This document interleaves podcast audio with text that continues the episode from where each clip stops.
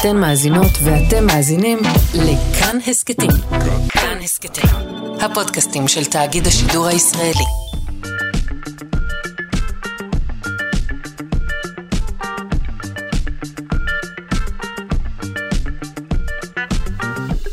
שלושה שיודעים.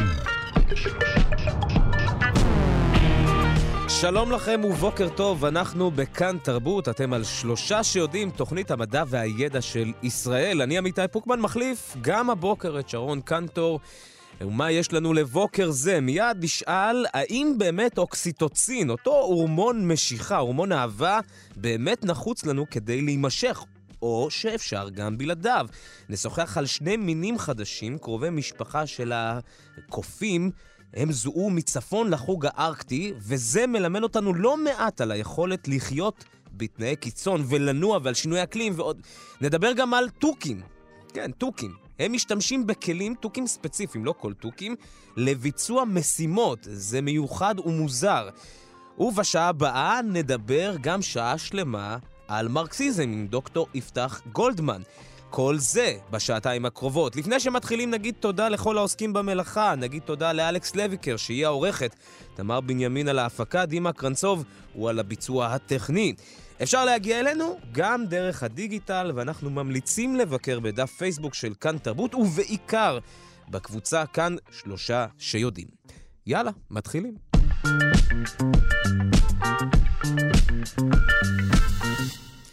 אתמול חגגנו את uh, חג האהבה, ועכשיו אנחנו נדבר על הורמון האהבה. ומה מסתבר? שמחקר שמתפרסם לאחרונה מראה שנברנים ממשיכים לחיות במונוגמיה אוהבת גם ללא אוקסיטוצין. האם זה אומר שתפקיד האוקסיטוצין, זה אותו חומר שידוע כהורמון אהבה, משמעותי הרבה פחות ממה שחשבנו עד עכשיו? פרופסור שלמה וגנר, ראש החוג לנוירוביולוגיה באוניברסיטת חיפה, הוא מומחה בתקשורת חברתית בין בעלי חיים, כאן איתנו על הקו כדי לשוחח על כך. בוקר טוב לך, פרופסור וגנר. בוקר טוב, שלום. מה, באמת אנחנו לא באמת כל כך צריכים את אותו אוקסיטוצין, אותו חומר אהבה, שכולנו מתאמצים למצוא את הדרך כדי להפריש ושבת הזוג תתאהב בנו, שאנחנו נהיה נאהבים? לא, לא, זה לא נכון. אה, אני חושב שקצת... הפרזתי, אה, הפרזתי, הפרזתי. תרגיע, תרגיע אותי. בסדר, אז אני אסביר, אני אתן אה, איזו סקירה קלה על האוקסיטוצין, אנחנו יודעים עליו, ואז אני אדבר על המחקר שאתה מתייחס אליו, בסדר? בבקשה. אז אוקסיטוצין הוא נוירו-הורמון, זאת אומרת הוא מופרש מהמוח, והוא פעיל, אנחנו יודעים על הפעילות שלו בעיקר בפונקציות אימהיות. הוא די חיוני ללידה והנקה. זה למשל, נשים שעוברות זירוז לידה מקבלות פיצוצין, זה בעצם אוקסיטוצין. סינתטי שגורם להם אה, להתכווצויות של הרחם וללידה מהירה יותר, והוא גם חיוני להנקה, אי אפשר להניק בלי אוקסיטוצין. עכשיו, הוא גם מופרש בהרבה מאוד מקומות במוח, והשאלה היא מה התפקיד שלו במוח, כלומר, מה האפקטים ההתנהגותיים שלו, ואנחנו יודעים על הרבה מאוד אפקטים התנהגותיים שלו, או תפקידים התנהגותיים שלו, למשל, הוא מאוד חיוני לוויסות של אכילה, וגם לוויסות של כאב. ויסות של אכילה, למשל, אנשים שיש להם בעיות עם אה, אוקסיטוצין, או שחסר להם אוקסיטוצין, הם עלולים אה, לאכול עד מוות.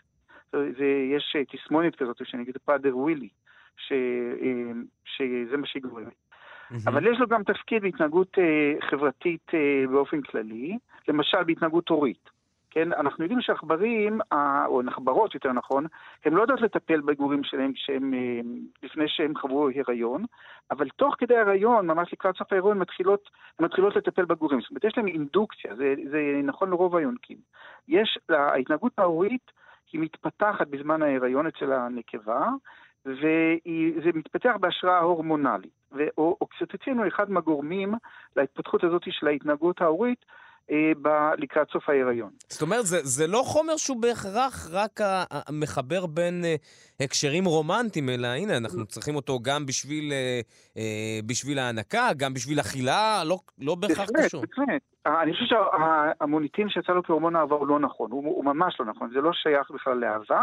זה שייך לפונקציות חברתיות שונות, הוא יכול להיות גם במצבים התנהגותיים אה, שליליים, למשל, יש פה חוקרת חשובה באוניברסיטת חיפה שראתה שהוא מופעל גם בשמחה לאיד, למשל, או בזיכרון של פחד, או דברים כאלה. בסדר, אנחנו נחזור על זה עוד מעט. אוקיי. Okay. בכל אופן, איך, מה, מה המשמעות של המחקר שנעשה עכשיו, הוא בעצם, המשמעות שלו היא בעיקר כי הוא חזר באמצעים גנטיים על מחקר מאוד מפורסם שנעשה לפני יותר מ-20 שנה בבעלי חיים שנקראים נברנים, הוא בעצם בנברניות, הוא התרכז בנקבות, אה, והנברנים האלה נורא נורא מעניינים כי יש להם התנהגות ביולוגית מונוגמית, זאת אומרת, הזוג נפגש, מזדווג, ואחרי כן הם כל החיים ביחד מטפלים בילדים, ונגיד באופן סטטיסטי כמעט אין אה, סטיות הצידה ויחסי מין מהצד. בכך הם בעצם כאילו דומים לנו, לפינגווינים, לכל מיני חיות כאלה. נכון, יש מעט מאוד מקרים כאלה ביונקים, רק חמישה אחוז. בני אדם הם לא מונוגמיים, למעשה, ביולוגית. וואלה. ביולוגית אנחנו לא מונוגמיים, רק חברתית. חברתית יש לנו בחברות מסוימות, גם כן, לא בכל החברות האנושיות, בחברות מסוימות המונוגמיה הפכה להיות אה, ורק חמישה אחוז אה, מהיונקים הם מונוגמיים ביולוגית? זאת אומרת, בהימננטי בהחלט, בהחלט, יש לזה, זה מאוד נדיר, ויש לזה גם הסברים אבולוציוניים, אבל לא ניכנס לזה כרגע. בכל okay. אופן, אוקיי. במקרה של הנברנים המונוגמיים זה נורא מעניין. אנשים חיפשו במוח מה המנגנון שמבטיח את זה, שנקבה שהזדווגה פעם אחת, היא תישאר עם בן הזוג שלה תמיד, ובעצם המחקר שנעשה לפני יותר מ-20 שנה הראה שאם משתקים באמצעים פרמקולוגיים את הפעילות של אוקסיטוצין במוח, הנברניות מפסיקות להיות מונוגמיות. זה המחקר שעשה המון רעש והבליט מאוד את התפקיד של אוקסיטוצין בהקשר הזה. אבל המחקר החדש עשה את אותו דבר באמצעים גנטיים. הוא, הוא השתמש בטכנולוגיות חדשות של הנדסה גנטית ויצר נברניות שהגן הזה בכלל פגוע אצלם, אין להם אוקסיטוצין גנטית. והנברניות האלה, מסתבר, אין להן בעיה של אה, מונוגמיה, הן מונוגמיות, הן יולדות כרגיל, הן אפילו מניקות, אם כי יש להן קצת בעיה של הנקה. אז איפה. חוץ מהנקה, איפה, אין להם, זה, זה לא משפיע עליהן בכלל, היעדר האוקסיטוצין הזה? ממה שנבדק, מהפונקציות האימהיות, הן תקינות והן ממשיכות להיות מונוגמיות. עכשיו, זה לא מראה שאוקסיטוצין לא, חש... לא חשוב במונוג... בנברניות נורמליות. זה רק מראה שלמערכת העצבים יש המון מנגנוני פיצוי. היא מאוד פלסטית, אנחנו יודעים את זה. כן, אנשים שהם עיוורים מלידה, הם יכולים לרכוש קריאה בכתב ברייל, והם מאוד, נעשים מאוד רגישים באמצעים אחרים. זאת אומרת, מערכת העצבים היא נורא פלסטית, היא מייצרת מנגנוני פיצוי. והנברניות הללו, בגלל שאוקסיטוצין מלידה לא היה פעיל אצלם, הם מצאו דרכים אחרות כדי לייצר, לעזור לאותן פונקציות. אבל זה לא, זה לא אומר שאין לו תפקיד במצבים נורמליים, שאין לו את התפקידים שייחסו לו, אה, גם בהקשר של אה, מונוגמיות בין עבריינים, אבל גם בהקשרים אחרים. זאת אומרת, זה שהן יכולות ללדת, זה לא אומר שאוקסיטוצין לא פעיל בלידה. כל אישה שעברה זירוז לידה יודעת כמה הוא אפקטיבי בלידה. בסדר? אז, אז צריך לקחת את זה מאוד בזהירות, את ה... כשאנחנו אומרים שכל ה... שההורמון הזה חסר אצלם, אנחנו כן. מדברים על... אני מנסה להבין האם יש פה משמעות ל... לקליטה או להפצה, או לא יודע, אה, אה, בעצם אה, להזרקה של הזה. זאת אומרת, איך אני יודע שאצלי זה חסר, ואיך זה משפיע עליי כן. על היומיום שזה חסר אצלי? אוקיי, אז קודם כל אתה לא יודע, אלא אם כן עשו לך בדיקה גנטית, אבל זה מאוד מאוד נדיר. מה שעשו אצלם זה ממש הנדסה גנטית, לקחו להם, ניגשו לגנום והוציאו להם את הגן של הקולטן לאוקסיטוצין, שזה מה שמגיב לאוקסיטוצין, זה מה שחסר להם. אז זה משהו שבאופן טבעי לא יקרה לבני אדם. יש אנשים שיש להם יותר מהקולטן הזה, יש אנשים שיש להם פחות מהקולטן הזה. אבל אין אבל לא יכול להיות מישהו בלי. לא, בדיוק. יש לנו עוד פעם, אנשים שאמרתי לך, אה, בתסמונת פראדר ווילי, שזה אבל, תסמונת... אבל גם אצלנו אנחנו נדע, מערכת העצבים כן, תדע לחפות על זה? אתה תדע. את, אה, אה בהקשרים מסוימים כן, דווקא חברתית אולי יכול להיות, אבל הקשרים אחרים לא. למשל, כמו שאמרתי, ה Prader-Willi syndrome, אנשים שיש להם את זה, הם לא מצליחים לייצר תאים שמפרישים אוקסיטוצין. התאים האלה לא מיוצרים, מסיבות uh, שהתפתחותיות שונות.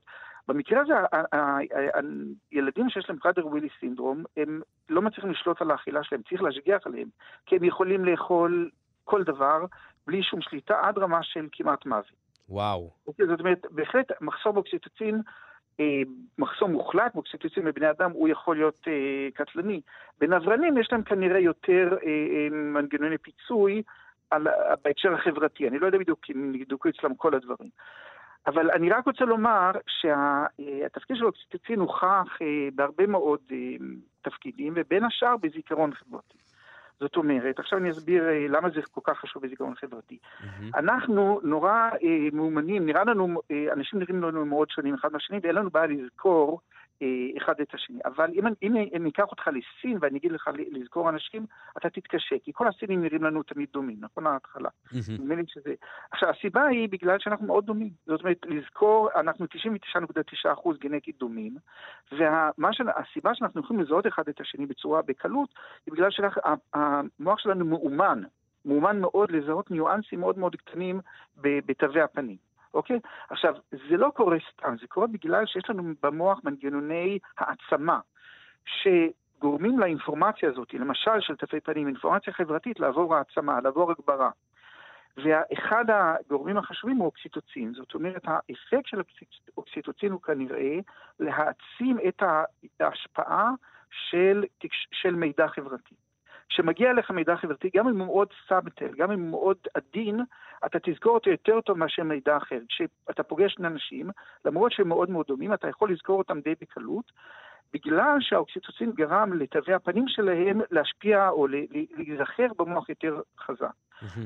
ואנחנו וחוקרים אחרים בעולם, הראינו שכשפוגעים באוקסיטוצין, גם אמצעים גנטיים וגם אמצעים פרמקולוגיים, למשל אצל עכברים או חולדות, היכולת שלהם לזכור את החברים שלהם נפגמת, נפגמת לגמרי, זאת אומרת, הם לא יזכרו. הם קמים ליום למחרת, ואותה חיה שהם פגשו ליום לפני, הם כבר לא זוכרים אותה יותר. עכשיו, זה, זה לא אומר שהזיכרון הוא טוב. כן. יכול להיות שזה זיכרון נורא, יכול להיות אבל... שזה מישהו עושה לך דבר נורא. אני רוצה לשאול אותך לסיום, אומנם אה, קראתי במחקר שהיה איזשהו ניסיון לנסות גם אה, לתת את האוקסיטוצין לילדים על הספקטרום האוטיסטי. Mm-hmm. ועכשיו, אני מבין שבמחקר אין איזה שהן תוצאות אה, אה, ברורות וחד משמעותיות, mm-hmm. אבל הם כן ממליצים להמשיך את הכיוון הזה. למה?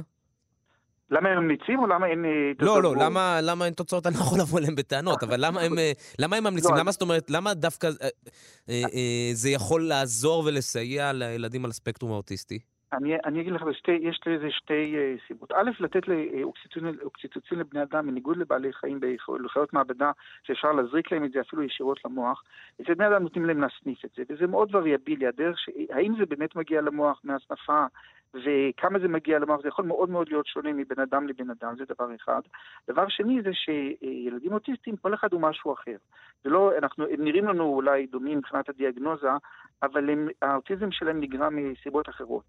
אז זה, זה ברור שהניסיון לטפל בכולם באותה צורה, ובייחוד בצורה כזאת של הסנפת אוקסיטוצין, שהיא לא מאוד מאוד אפקטיבית, התוצאות שלו לא יהיו אה, בהכרח טובות, ולכן זה לא אומר שלא צריך לנסות את זה, אבל אי אפשר לסמוך על זה. אבל אנחנו כן מקווים שבעתיד, כשיתפתחו היכולת של גנ... גנ... אה, תרפיה גנטית, אפשר יהיה אולי לשלוט על ההפחשה של אוקסיטוצין ואמצעים גנטיים גם בבני אדם, ואז יכול להיות שהאפקטים יהיו הרבה יותר אה, ברורים, אחידים, וגם יעזרו לאנשים בצורה יותר טובה. תראה, אני ניגשתי לזה ופחדתי בכלל להתעסק, ואמרתי, וואו, זה כל כך אה, אה, חומר, אוקסיטוצין, הורמון, זה, אבל הסברת את זה כל כך טוב, פרופסור שלמה וגנר, שזה נראה לי, אני מקווה ש... אני מאוד מודה לך. ראש החוג לנוירוביולוגיה באוניברסיטת חיפה, מומחה בתקשורת חברתית בין בעלי חיים. תודה רבה לך, בוקר טוב. להתראות, בוקר טוב גם לכם.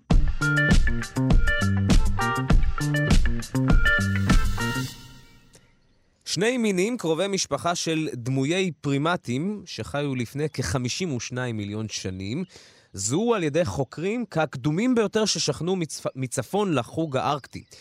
התגלית יכולה לסייע בהבנה כיצד המינים שחיים שם היום יוכלו להסתגל למציאות של אקלים מתחמם.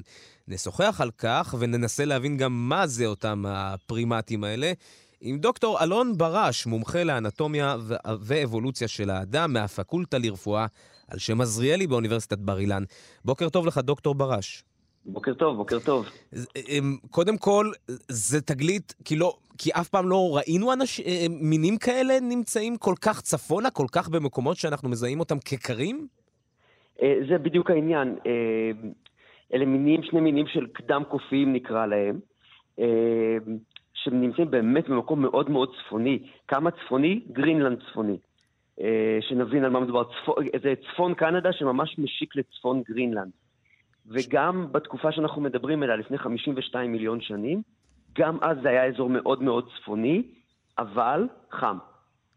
שזה בשונה ממה שאנחנו רגילים היום, שזה... נכון.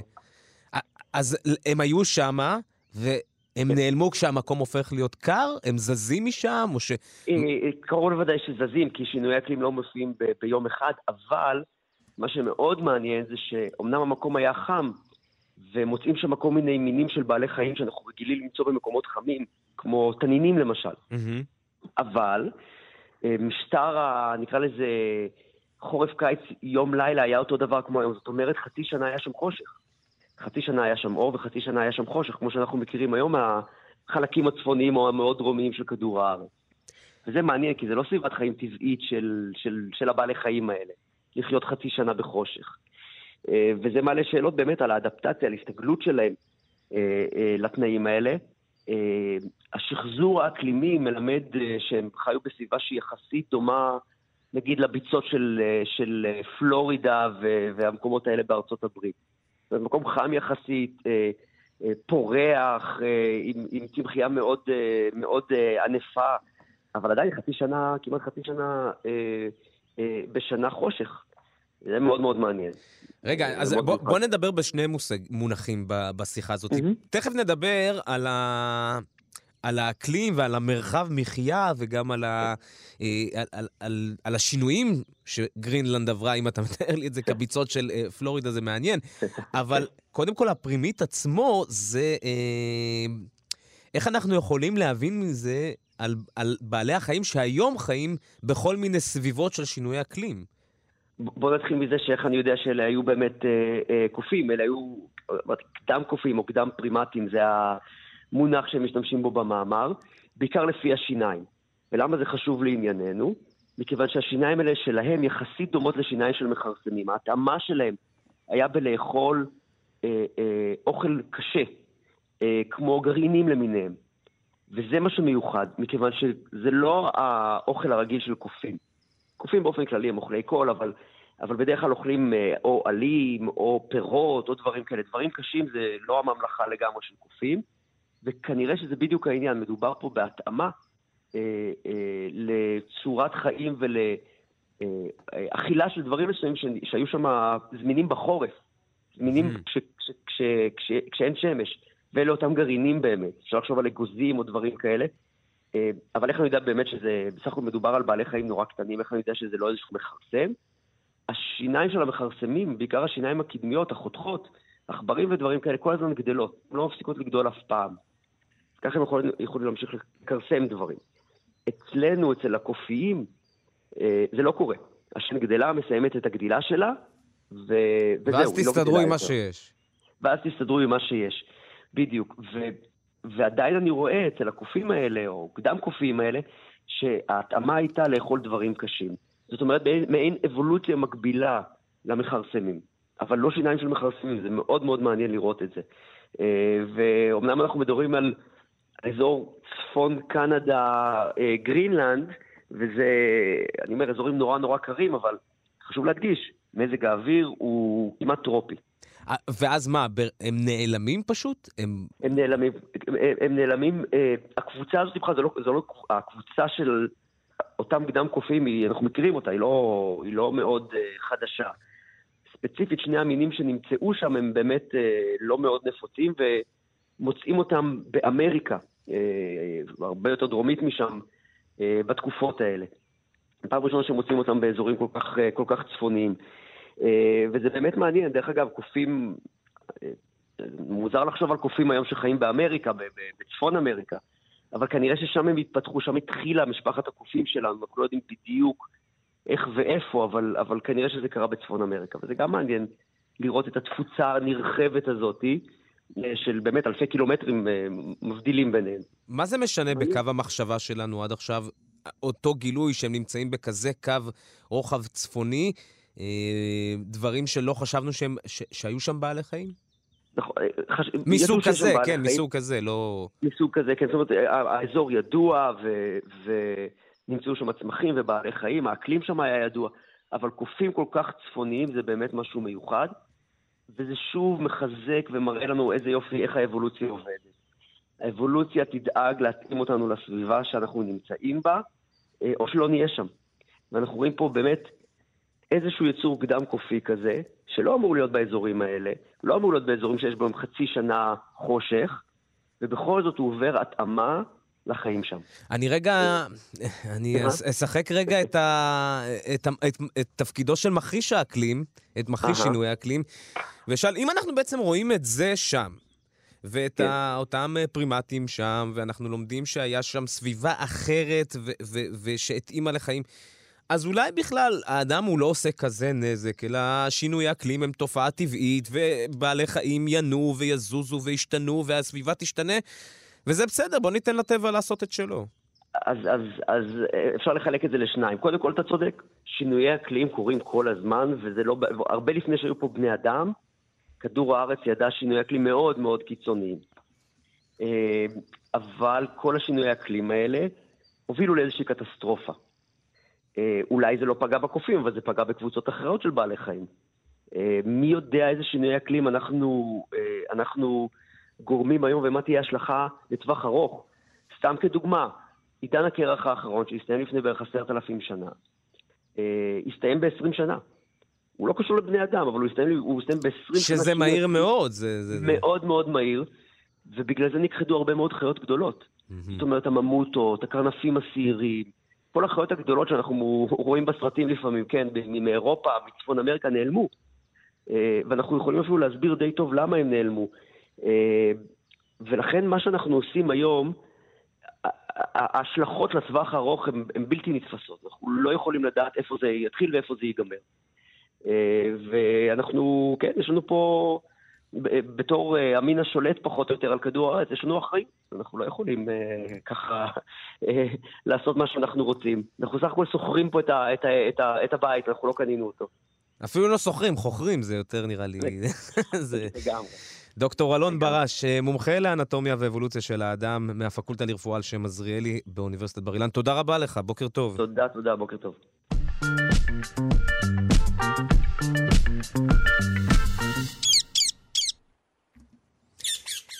ציפורי קקדו יודעות להשתמש בסט כלים כדי לבצע משימות. זה כאילו נשמע מובן מאליו, אבל זה לא כזה מובן מאליו בטבע. תכף נשוחח על כך עם דוקטור יונת אשחר, מומחית להתנהגות בעלי חיים במכון דוידסון לחינוך מדעי. בוקר טוב לך, דוקטור אשחר. שלום, שלום, בוקר טוב. אמרתי את זה כאילו כבדרך אגב, כן? כאילו זה לא איזה משהו וואו, אבל זה משהו וואו. זה משהו וואו. אמ, זה בעצם אה, אה, מהמינים המאוד מאוד בודדים, אולי רק השלישי שאנחנו מכירים, שיודע להשתמש אה, בסט של כלים, בכמה כלים, ממש לתכנן מראש את השימוש בכלים השונים. Mm-hmm. זה קקדו גופין, שחי באינדונזיה, והקודמים הם שימפנזים ובני אדם, שגם מסוגלים לזה מן הסתם.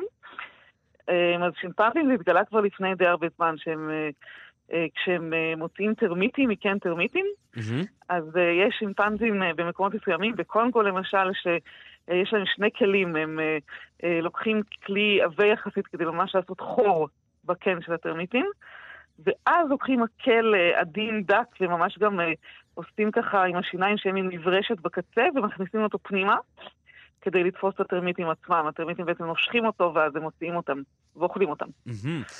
אה, ושם באמת הם משתמשים בסט של כלים, וגם ראו שהם מביאים איתם את שני הכלים למקום, ואם הם יודעים שכבר יש להם מקל גדול נגיד, אז הם מביאים רק את המקל העדין.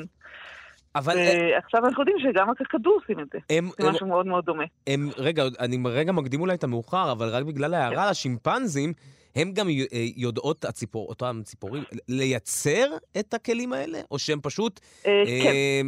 מצאו מקל, אז זה המקל שישמש אותי. אה, לא, הם אה, תולשים אותה ממש מה, מהעצים והם עושים אה, כזה שינוי שלהם. אז מה שהם מצאו כבר לפני שנתיים בערך, או שנה וחצי, זה שהם הם ראו כמה ציפורים כאלה, כדור גופין עושים את זה בטבע. הם לוקחים איזה פרי, פרי שנקרא מנגו ים, וקוטפים אותו מהעץ, ואז עם הם פותחים את הקליפה הקשה שלו עם המקור, ואז הם לוקחים אה, אה, כלי, אה, מקל דק וחד כדי להוריד את הקליפה הדקה יותר שיש בפנים, וכדי להוציא את הגרעינים עצמם, שאותם הם אוכלים, הם משתמשים בכלי אחר.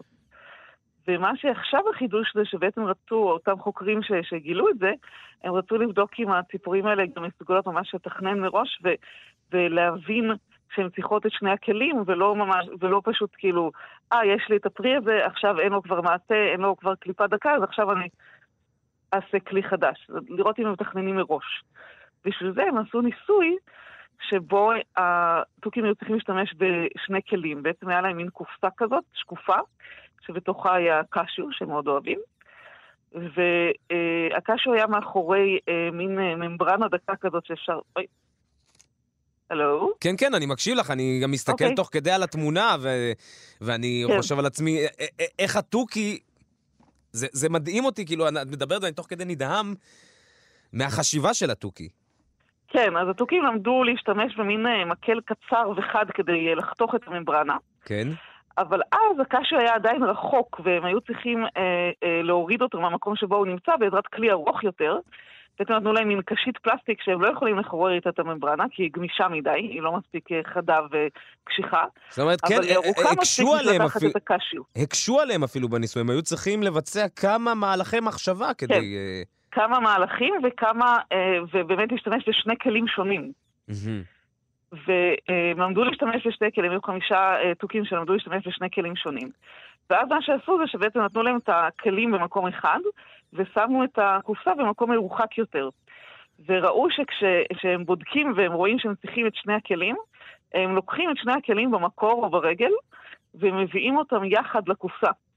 זאת אומרת, הם יודעים מראש, הם אה, מבינים מראש שהם יצטרכו את שני הכלים, אה, ולוקחים אותם לשם. זה מראה שכמו השימפנזים, הם, הם מתכננים להשתמש בסט של כלים. טוב, אני מרים לי כבר ל, ל, ל, לשעה הבאה, כי בשעה הבאה אנחנו נדבר על מרקסיזם. ולכן אני אשאל, האם התוכים האלה אה, יודעים גם לייצר את זה בצורה מסחרית, אני אומר במרכאות מסחרית, אבל לדוגמה, האם התוכים יודעים לייצר אחד לשני כלים מסוגים מסוימים, כי הם יודעים שהם יצטרכו, יש להם איזה ידע כבר שהם יודעים שמקל כזה יכול לעזור להם בעתיד, ואז הם מייצרים כמות, איזה תוכי כזה שמייצר כמות, או שהם פשוט מייצרים איזה הד-הוק לצרכים מסוימים? עד כמה שאנחנו יודעים, זה תמיד אד-הוק. הם, אה, הם עושים מה שהם עושים את הכלי שהם צריכים באותו רגע. אה, ואז אה, זורקים אותו. אה, הם זורקים אותו, הם לא ישמרו את זה לאחר כך. כן, הם לא ישמרו את זה לאחר כך. טוב, אז אני לא צריך לדאוג שהם ישתלטו עלינו. מקסימום שומרים אותו לפרי הבא, אבל לא, לא למחר. לא, השאלה הבאה שלי הייתה מתי הם ישתלטו עלינו, אבל אם הם זורקים, הם עוד לא ישתלטו עלינו בקרוב. יש, יש עוד זמן. יש להם עוד מה ללמוד. למה זה אופייני אצלם, אצל הקקדו, ולא אצל ציפורים אחרים? אנחנו יודעים להגיד? זה מעניין, אנחנו עוד לא יודעים. זה בעצם הם הראשונים, התוכי הראשון שראו שהוא משתמש בכלים בטבע, למרות שיש גם ציפורים אחרות שמשתמשים, אהובים, למשל מסוימים משתמשים בכלים בטבע. בטבע, mm-hmm. אבל זה, זה די נדיר. אמ, אנחנו יודעים שתוכים הם, הם מאוד חכמים, הם נחשבים למשפחה של, אה, מאוד חכמה של ציפורים, אה, כמו גם האהובים. אמ, וזה כנראה גם חלק מה... זאת אומרת, גם הצורך וגם היכולת. יש להם את המוח בשביל זה. אה, יש להם את, ה, את היכולת ה... אה, עם המקור ועם הרגליים באמת אה, אה, לעשות דברים די מסובכים. והם גם חיים במקום שבו הם כנראה צריכים את זה. זאת אומרת, הפירות, יש להם איזשהו אתגר שהם צריכים, קשה להם להגיע לגרעינים של הפרי הזה בלי בלי הכלים האלה. עכשיו, גם... יח... גם את הצורך וגם את היכולת. גם יחסית ל... ל... ל... למין ולמין שמפתח את היכולות האלה, זה מרשים מאוד, כי אני קורא שיש שם 90 אחוזי הצלחה בהבחנה, אם נדרש כלי אחד, שניים, זאת אומרת, הם... הם כל כך מפותחים מחשבתית, שזה... לא בטוח שכל בני אדם יכולים ככה לעשות את האחד ועוד אחד ועוד אחד הזה. כן, הם, אה, אה, זה באמת, אה, אנחנו פעם חשבנו ש... ציפורים, אה, זה, אתה יודע, מוח של ציפור זה משהו כזה קטן ולא כן, יעיל זה, ולא... זה זה מילת גנאי, יש לך מוח של ציפור. כן. אז עכשיו אחד החוקרים באמת אמר לניו יורק טיימס שזה צריך להיות מחמאה, מוח של ציפור. כי בעצם יש לך מוח של קקדו. יש לך מוח של קקדו? כן. מוח של קקדו זה בהחלט מחווה. דוקטור יונת אשחר, מומחית להתנהגות בעלי חיים במכון דוידסון לחינוך מדעי על המוח של הקקדו, שמשתמש בסט כלים כדי לבצע משימות. תודה רבה לך, בוקר טוב. תודה רבה לך, בוקר טוב.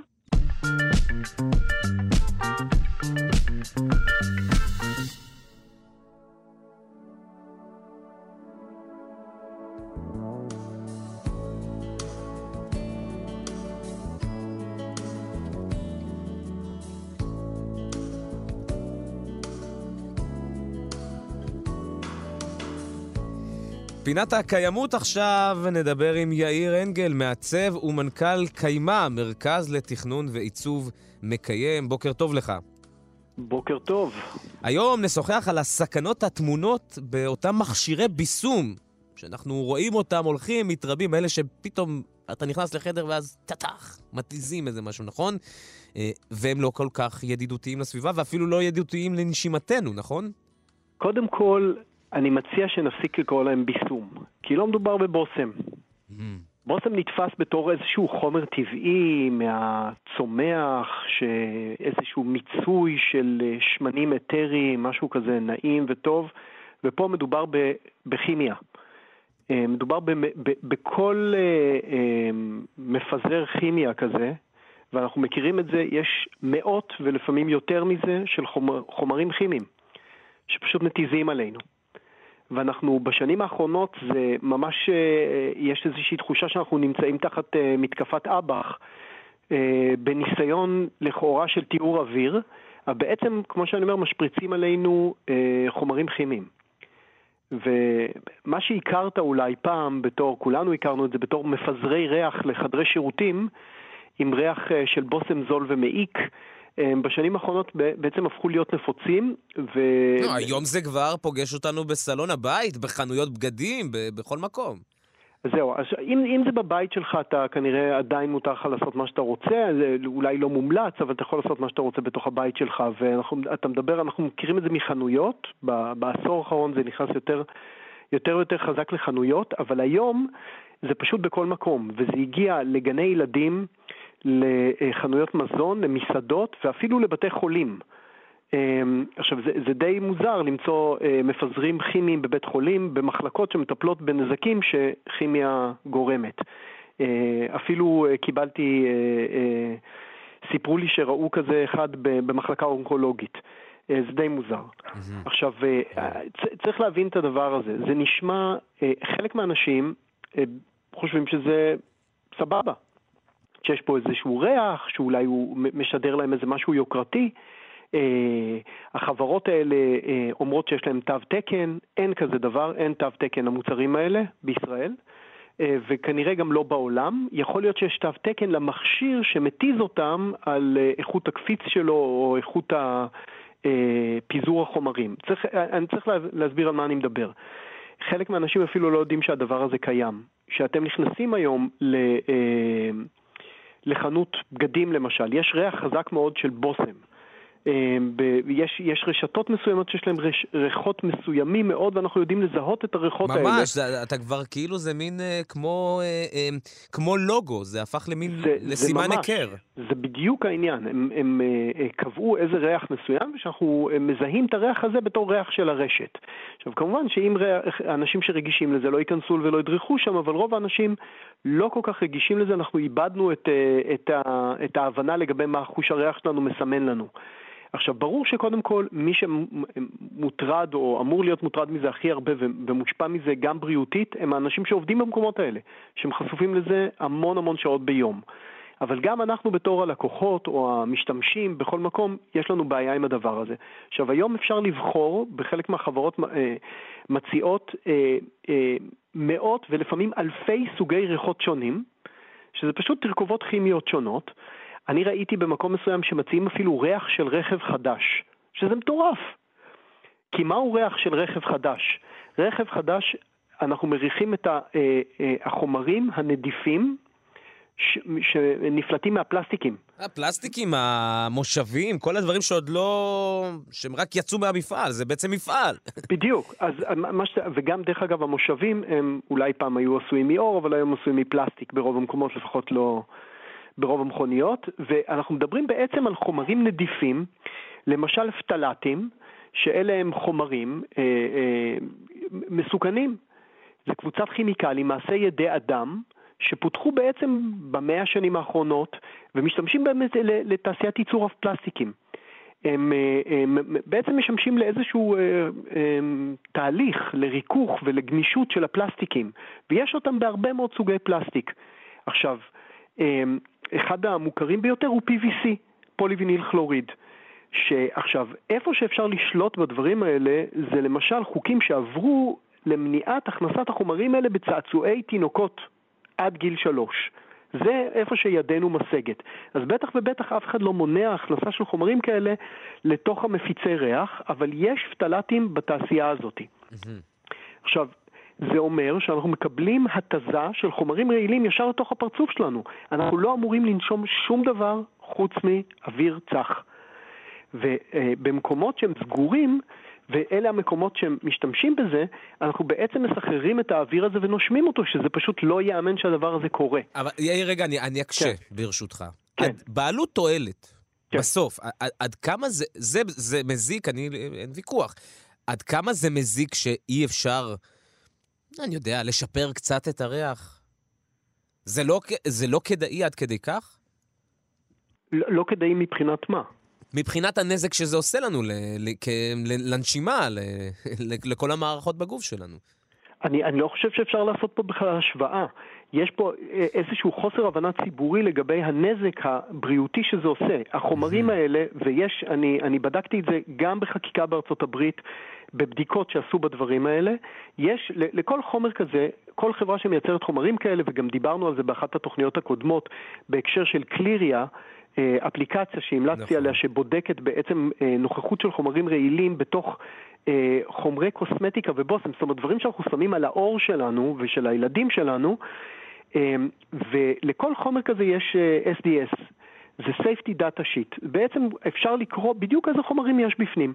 והחומרים האלה הם חומרים שמשבשים הורמונליים, חומרים מסרטנים, מוכחים.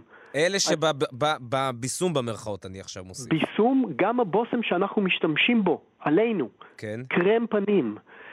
anti aging, הדברים האלה. מה קורה, אגב, באמת במדינות אחרות? יש איזושהי חקיקה, יש איזושהי אמירה של, של גופים אז, על, אז כן. במרחב אז, הציבורי, כן? בוודאי. קודם כל, יש מדינות שהמרחב הציבורי, ואצלהם אה, אה, עובד, אה, יש, יש יותר לחץ ציבורי ומשפטי על המרחב הציבורי, ובארצות הברית למשל הציעו ו, ומחייבים במקומות מסוימים, בקנדה ראיתי גם שמחייבים, אזורים שהם אזורים נטולי ריח, ככה הם קוראים לזה, ובעצם מסבירים שיש הרבה מאוד אנשים שהם רגישים לזה מכל מיני בחינות, זה יכול לגרום לכאבי ראש, אה, למיגרנות, לאלרגיות, אה, אה, בחילות וכולי, עד לתחלואה יותר, יותר מסובכת, אבל זה כמובן אפקטיבי רק ב... זה יכול לקרות רק בחשיפה ארוכה. אבל פשוט המליצו ובחלק מהמקומות אפילו מכריחים ליצור אזורים שהם נטולי ריח, שאסור שיהיה בהם ריח. ואנחנו חייבים להבין את זה. אני, אני יכול להשוות את זה פשוט לסיגריות. כולנו יודעים שסיגריות פוגעות מבחינה בריאותית, זה כתוב על הקופסה, אבל עדיין הן נמכרות.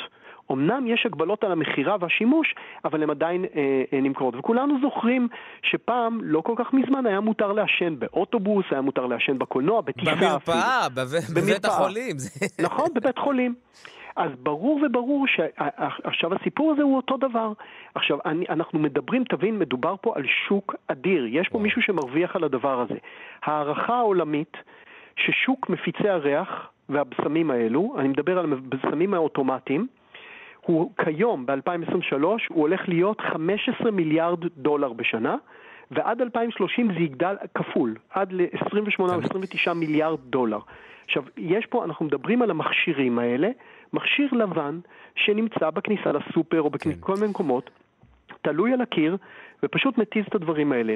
אנחנו, אנחנו קור- לצערי כן. צריכים לסיים, אנחנו נסיים ב, באמת ב- בנתון, ובעצם בשור, בשורה התחתונה, יש מישהו שמרוויח מהסיפור הזה. נכון, ואני קורא והיזהרו. למחוקקים שלנו, שעסוקים כרגע מאוד מאוד בלשמור על הזכויות שלנו ול- ולחוקק חוקים. שמרו גם על הנה האוויר. חוק שצריך לעשות הנה. את זה, ואני מציע לכל מי שיכול, יש על זה כפתור קטן של און-אוף, פשוט לכבות את זה. אפשר לחיות בלי זה מעולה. יאיר אנגל, מעצב ומנכ"ל קיימה, מרכז לתכנון ועיצוב אה, מקיים על אותם מכשירי בישום במרכאות, הסכנות שבאותם מכשירים. תודה רבה לך על, על הפינה הזאת. יום טוב ובריא.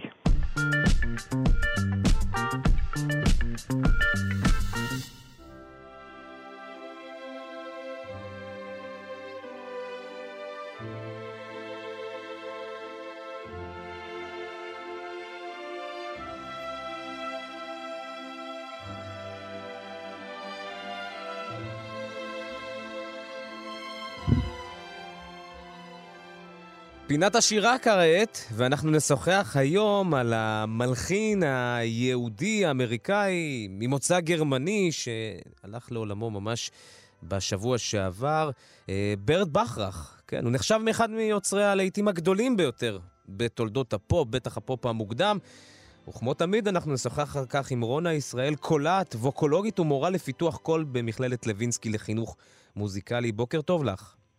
בוקר טוב, אמיתי. כן, הוא. הלך אה, לעולמו ממש באיזה, באיזה, איך הגורל זימן את המועד, כי רוב הסיכויים שכל פלייליסט של חג האהבה, ממש. יכלול, ממש, כן, לכלול את השירים שלו, הוא היה המלך.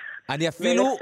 הופתעתי, זאת אומרת, בצער רב, כן, מותו קידם אותי לגלות הרבה שירים שלא ידעתי שהם הולחנו על ידו, והם כאלה כל כך שזורים בתרבות. כי השם הזה, אתה אומר, אה, ברד בכרך, אז, אז אולי זה באמת לא, הקהל הישראלי אולי זה לא השם שמתגלגל לו על הלשון, אבל אם זה בכרך או בקק, אבל בארצות הברית, איפה שהוא נולד, אז השם שלו פשוט מזוהה עם השירים לא פחות מהמבצעים, כי פשוט כל אחד מכיר לפחות שיר אחד, אם לא עשרה, מהשירים שהוא כתב. הוא באמת...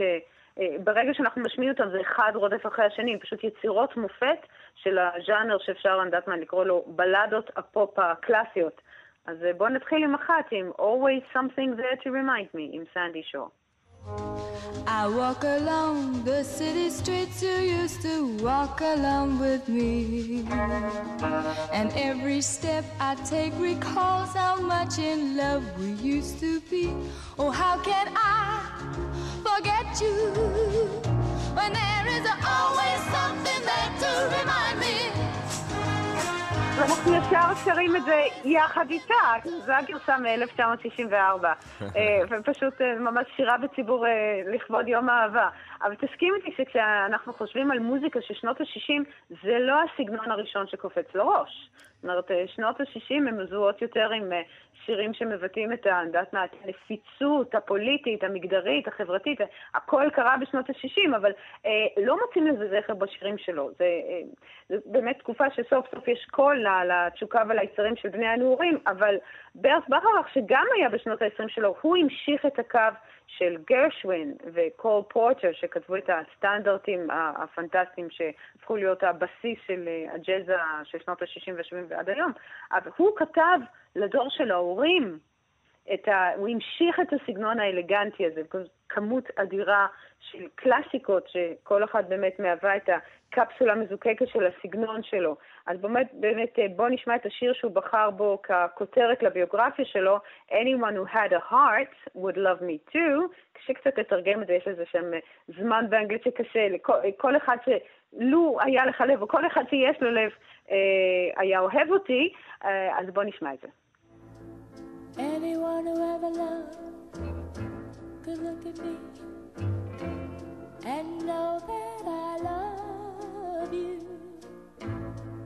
Anyone who ever dreamed could look at me and know I dream of you.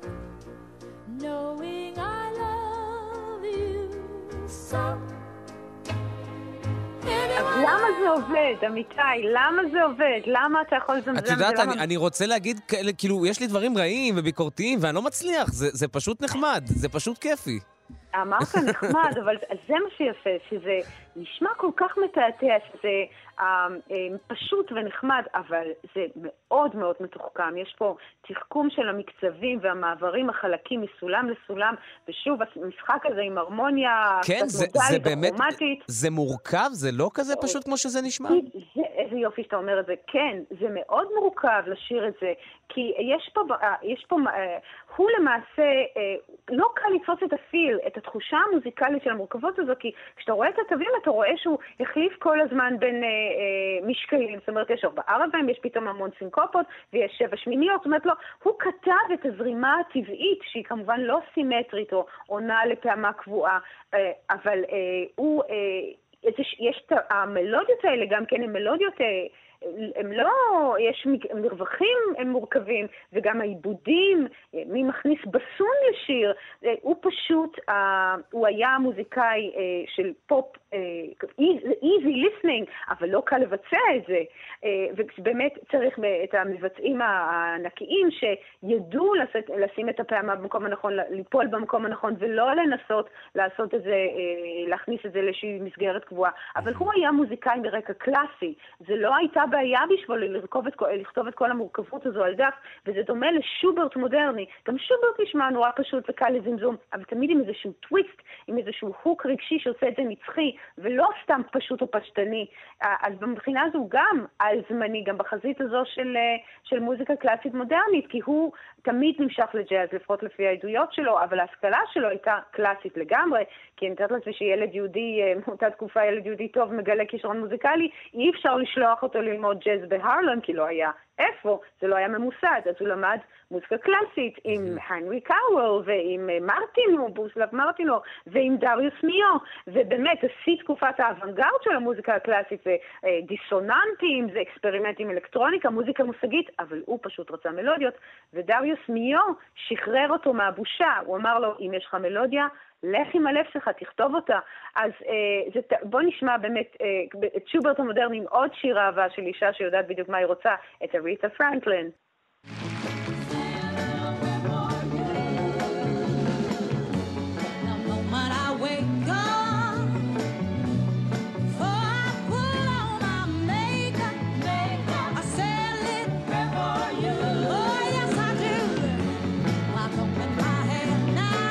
זה באמת אה, ביצוע חי של השיר הנפלא הזה, ותגיד מה שתגיד, אם יש כאן הצהרה פוליטית, חברתית או לא, הוא אה, יחד עם התמלילן שהוא תמיד עבד איתו, אה, הארי דיוויד, לא שומעים, נשמע גם את דיון ווריק, הם יהיו חלק משלישייה, השלישייה הלא נשואה, אה, נשואה, אז באמצע, באמצעותם הם יצרו, נתנו קול לאישה שחורה, משוחררת, מתוחכמת, עם שיער מוחלק, זאת אומרת התאומה של האישה הלבנה, אז אולי יש כאן הצהרה פוליטית או חברתית, או, או פשוט זה משהו על-זמני שהוא פשוט אה, יתעלם מזה, כי גם היצרי ביותר, או התשוקה והכאב, הם תמיד אלגנטיים אצלו. תמיד, הוא נתן קול ל sixties, לסיגריה שאחרי, זאת אומרת יותר, יכול להיות ג'יימס, יותר ג'יימס בונד עם החליפה מאשר ההיפים, וגם הוא היה מאוד מחויט, זאת אומרת, אה, אמרו לו, למה אתה לא כותב? כמו, כמו גרשווין, יצירות אה, ענקיות לסימפוניה וקונצ'רטים, הוא אמר, "אה, אני רוצה את הסיגריה עם, ה- עם הבריכה שלי בהוליווד, אבל הוא גם הוליד ממזרים כמו קליידרמן ומוזיקת מעליות, אבל אנחנו נסלח לו, כי מה שמעניין זה באמת שדור הטיקטוק מגלה אותו עכשיו. וואלה. יש כל... כן, הוא לגמרי, אם תחכה מספיק זמן תמיד תהיה cool בסוף, אבל מה, מה שמעניין זה, אה, אני חושבת שהסיבה שהשירים ישרדו זה אה, אולי בגלל שהם מרחפים מ- מעל האירועים הלוקאליים, אבל הם ישרדו לנצח בגלל שכל כך מענג לשיר אותם. התגמול הפיזי, כשאתה פותח מבהירים ואתה שר את השיא הרגשי בבלדות שלו, הוא כל כך מתגמל. תמיד יש איזשהו הוק, גם מבחינה של התחכום הזה שאתה צריך לתפוס את זה, וגם ההוק הרגשי. אז אם אני מכינה מישהו לרסיטל בגרות, תמיד יהיה שיר של אה, ברט בכרך, כי הוא פשוט ידע לכתוב לכל. זאת אומרת, אתה אה, אה, מגיע, תמיד יש את הבית הזה קצת מתוחכם, קצת מלנכולי, ואז פותח מבערים בפזמון, ובאמת כשיש זמרים גדולים כמו תום ג'ונס או אריתה פרנקלין, או דסטי, כמובן דיון וורוויק, אז הם אה, יודעים לאזן את המתיקות הזו שיכולה להיות באמת over מתיקות, אבל הוא והם יודעים לתעל את זה לעוצמה ווקאלית, אז באמת אה, בואו נשמע את אה, תום ג'ונס. Pussycat, pussycat, I love you. Yes, I do.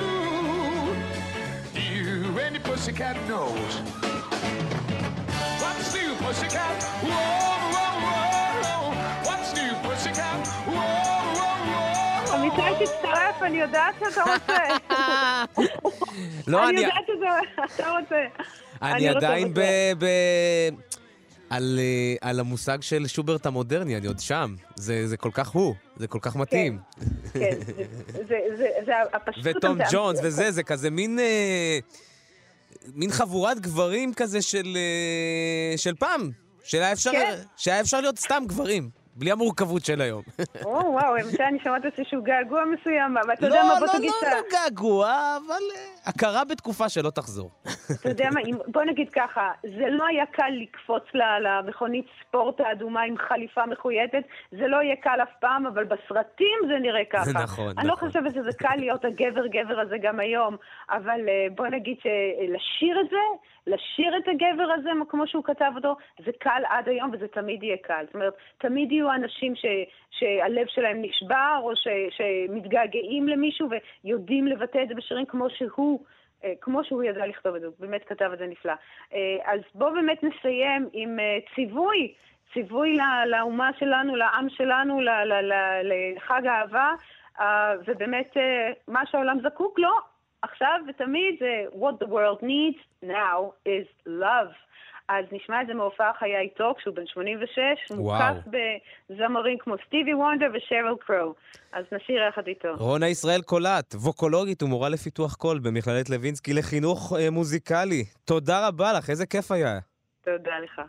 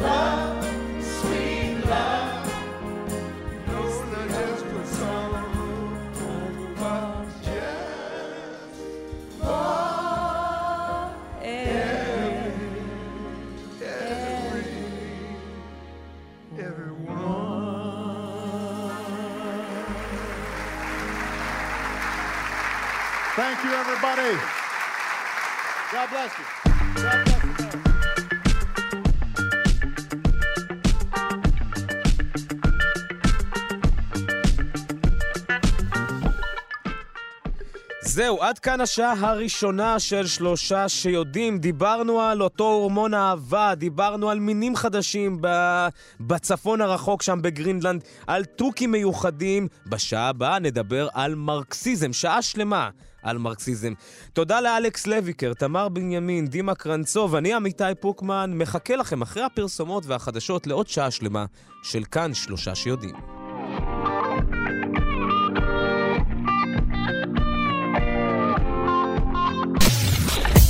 אתן מאזינות ואתם מאזינים לכאן הסכתים.